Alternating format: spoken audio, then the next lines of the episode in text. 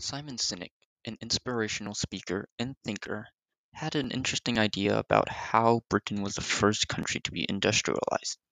To him, it wasn't because they had the smartest minds, the superior race, or were even blessed by the gods. It could be one or two or all of the above, although I sincerely doubt that. To Sinek, it was because they had a lot of engineers. Whether or not the engineers were the best or the worst or somewhere in the middle, one thing for sure is that they had a lot of engineers running around in a relatively close distance from one another, which allowed for collaboration and progress to move forward.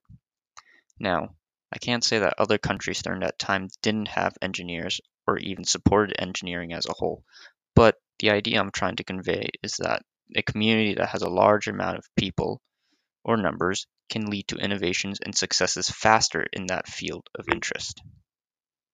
Makes sense, right? We can apply this idea to whatever community you want to look at.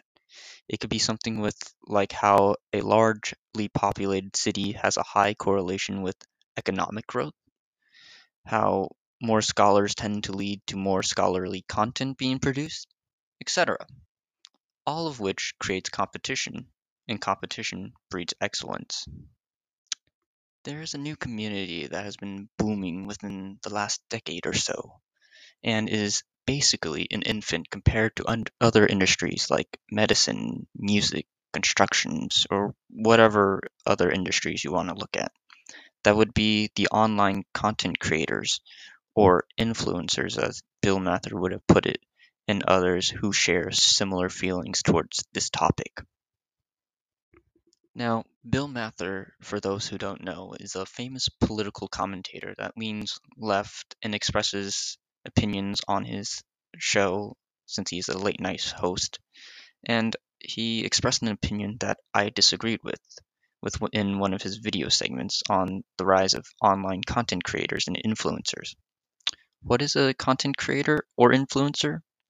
Loosely and indirectly defined by him, they are people who are creating content for their viewers and post it online for their audience to see.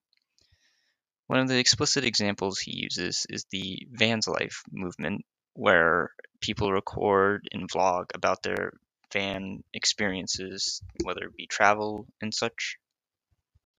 He views this type of content as low-quality content that uses no skill whatsoever and doesn't understand why people would want to watch it. An example is how he uses how people are wanting to become more like Kim Kardashian, just sitting around doing nothing and just being famous for just being them. If this is the only view of online content creators and influencers that he and folks that have similar opinions have towards them, then I can understand the position that they hold. Added on to the fact that Mather cites an LA Times article that quotes, "Content creators are the fastest growing type of small businesses in the US." I can then see the worry that he might have for the next generation and what they would become. I can see how he had reached this conclusion and those who also follow his opinion on this, as this is definitely one type of content that is out there on the internet for all to see, but this kind of thinking ignores about like 99% of other types of content out there on the internet. The framework of what Mather and the people in his generation, basically being baby boomers, probably see is a very narrow view of what content creators truly are. Content creators are people who post content to the internet in the forms of, but not limited to, YouTube, Twitch, Instagram, etc.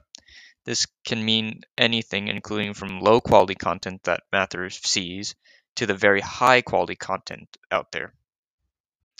However, linking back to the Industrial Revolution examples with how more engineers led to such a historic era, more content creators being able to collaborate can lead to sort of a digital revolution. And with more content creators entering this space creates competition. People's time is very valuable, and there is great competition for it as we speak.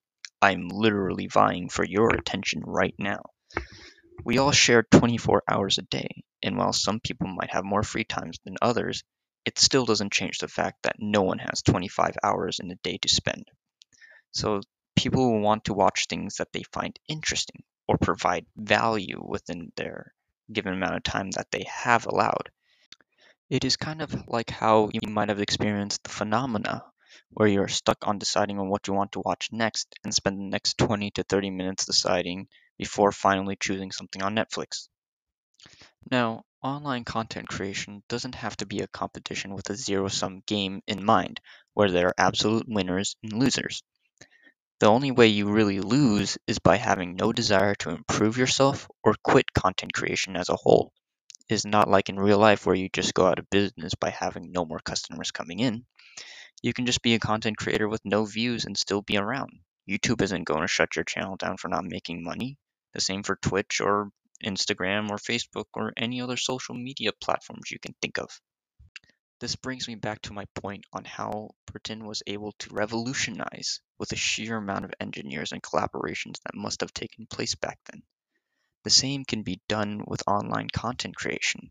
Creators, when they collaborate unconsciously or consciously, learn things from one another, improving their skills and making videos or images way better.